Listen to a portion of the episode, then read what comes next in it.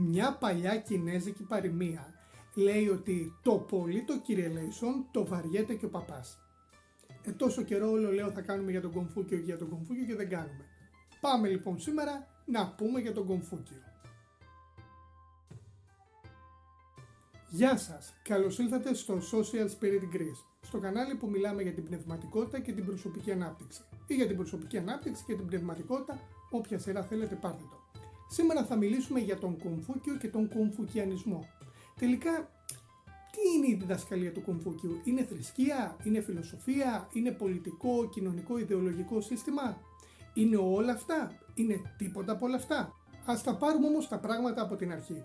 Ο Κομφούκιος έζησε μεταξύ του 6ου και του 5ου αιώνα π.Χ. στην αρχαία Κίνα, σε μια εποχή παρακμής και άγριων εμφυλίων πολέμων σε μια εποχή όπου δεν υπήρχε μια ισχυρή αυτοκρατορική εξουσία, αλλά πολλά τοπικά βασίλεια που αντιμάχονταν το ένα το άλλο με σκληρότητα.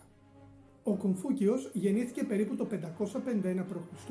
στην επαρχία Σαν Ντονγκ του βασιλείου Ζου. Ο πατέρας του ήταν αξιωματικός του στρατού.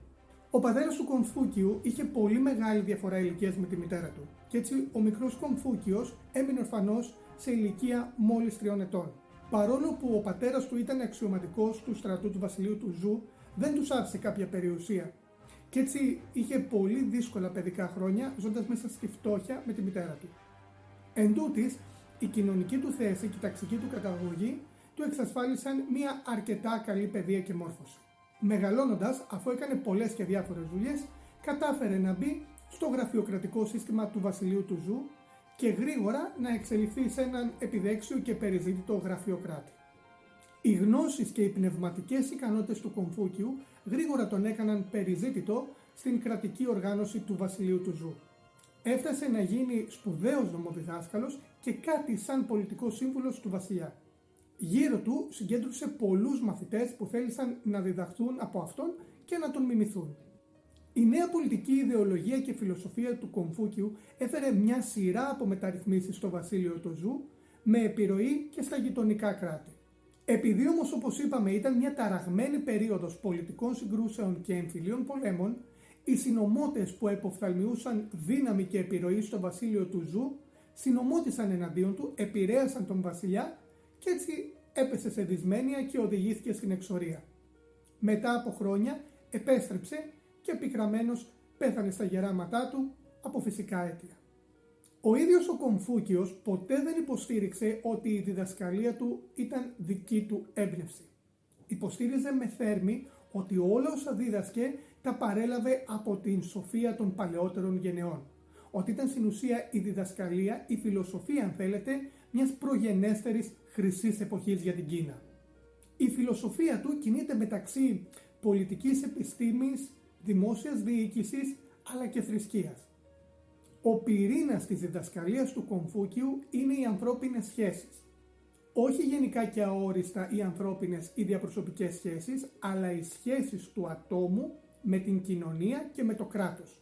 Και πρώτα απ' όλα με την βασικότερη δομή της κοινωνίας, όπως το έβλεπε τουλάχιστον ο Κομφούκιος, την οικογένεια. Η διδασκαλία του Κομφούκιου, χωρίς να στερείται μεταφυσικής και θεολογίας, είναι περισσότερο κοσμική, περισσότερο πολιτική και κοινωνική από όσο αντιλαμβανόμαστε τη θρησκεία εμείς εδώ στη Δύση. Δίνει πολύ μεγάλο βάρος στην ηθική και όταν λέμε ηθική, στον Κομφούκιο ηθική είναι εκείνο το πλαίσιο στο οποίο σκέπτεται και λειτουργεί το άτομο, σεβόμενο την ιεραρχία και τη δομή του συστήματος. Μεγάλη σημασία στην ηθική, στη συμπεριφορά του ατόμου, δίνει στην εντιμότητα, στην αντίληψη, στο σεβασμό και στην εκτέλεση του καθήκοντος. Του καθήκοντος απέναντι στον πατέρα και απέναντι στον άρχοντα, απέναντι στην κρατική διοίκηση, απέναντι στον νόμο. Η ορθή συμπεριφορά και ο ορθός τρόπος ζωής για τον Κομφούκιο είναι ένας τρόπος ζωής βασισμένος στο καθήκον, στην εντιμότητα, στην ειλικρίνεια και στον σεβασμό στις αρχές, στις εξουσίες και στις δομές. Γενικά ο κομφουκιανισμός δίνει πάρα πολύ μεγάλο βάρος στις σχέσεις, στη δομή των σχέσεων και στη λειτουργία τους. Τελικά ο κομφουκιανισμός είναι θρησκεία; Ναι, όχι όμως όπως είναι αντιλαμβανόμαστε εμείς οι δυτικοί όταν στο νου μας φέρνουμε τον Ιουδαϊσμό, τον Χριστιανισμό, το Ισλάμ και άλλες δυτικές μονοθεϊστικές ή παλαιότερες πολυθεϊστικές θρησκείες. Στον κομφουκιανισμό έχουμε θεολογία αφού υπάρχει το απόλυτο, το θείο, αυτό που ονομάζεται Τιάν. Δεν είναι μία θεότητα προσωπική, δεν είναι ένα συγκεκριμένο και προσωπικό θείο. Είναι κάτι πιο αόριστο, πιο γενικό, πιο πλατή. Είναι μία υπερκόσμια και συνάμα κοσμική απρόσωπη δύναμη που δημιουργεί και ελέγχει τα πάντα, που ρυθμίζει την ύπαρξη και τη λειτουργία της ύπαρξης και των όντων. Πολύ σωστά θα ρωτήσετε το εξής, έχει κάποια σχέση με το θείο, με το απόλυτο του Ινδουισμού, το Μπράχμαν.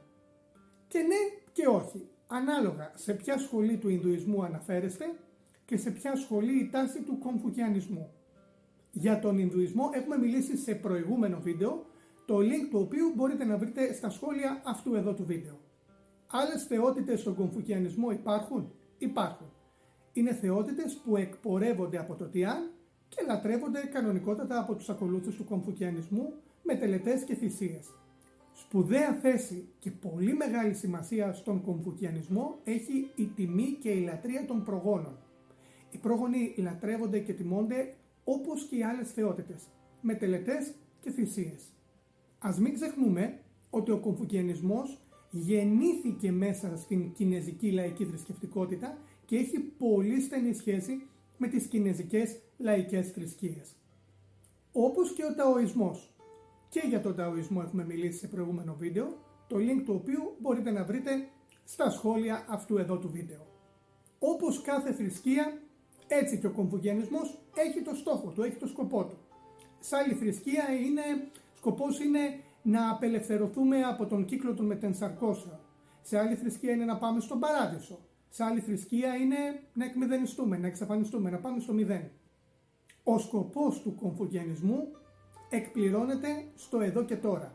Είναι η εκτέλεση των καθηκόντων ώστε να έχουμε μία κοινωνία, ένα σύστημα, ένα κράτος που να λειτουργεί σωστά και αρμονικά. Αυτή η κοινωνική και πολιτική αρμονία που είναι το ζητούμενο στον κομφουκιανισμό θα μπορούσαν ίσως να μας κάνουν να πούμε ότι μιλάμε για μια πολιτική θρησκεία. Και πάλι αυτός ο χαρακτηρισμός κινείται μεταξύ του χιούμορ και της γενικότητας. Το ξαναλέμε λοιπόν, ο κομβουγενισμός είναι θρησκεία, αλλά όχι με την αντίληψη που έχουμε εμείς οι δυτικοί. Μετά το θάνατο του Κομφούκιου, η διδασκαλία του βρήκε ανταπόκριση σε αρκετούς μονάρχες της Κίνας και μάλιστα υιοθετήθηκε όχι μόνο ως επίσημη αυτοκρατορική θρησκεία, αλλά και σαν software της κρατικής μηχανής της αυτοκρατορίας της Κίνας. Στο διάβα των αιώνων δέθηκε και αντάλλαξε στοιχεία με τον Ταοισμό, τις κινέζικες λαϊκές θρησκείες και τον Βουδισμό ως κινέζικο τσάν Βουδισμό, συνθέτοντας έτσι το πολύχρωμο και πλούσιο θρησκευτικό μοσαϊκό της Κίνας. Αυτή άλλωστε είναι η πλούσια πνευματική ψυχή της Ανατολής και της Κίνας βεβαίως. Κάποιοι λένε ότι επηρέασε και καθόρισε την σύγχρονη κινέζικη κρατική γραφειοκρατία. Αυτά τα λίγα λοιπόν σήμερα γρήγορα γρήγορα για τον κομβουκιανισμό. Αν σας άρεσε κάντε like, εγγραφή, αφήστε ένα σχόλιο κάτω με τη γνώμη σας και τις προτάσεις σας και μην χάσετε το επόμενο επεισόδιο που είναι ακόμη ένα θέμα που έχετε ζητήσει πολλές και πολλοί.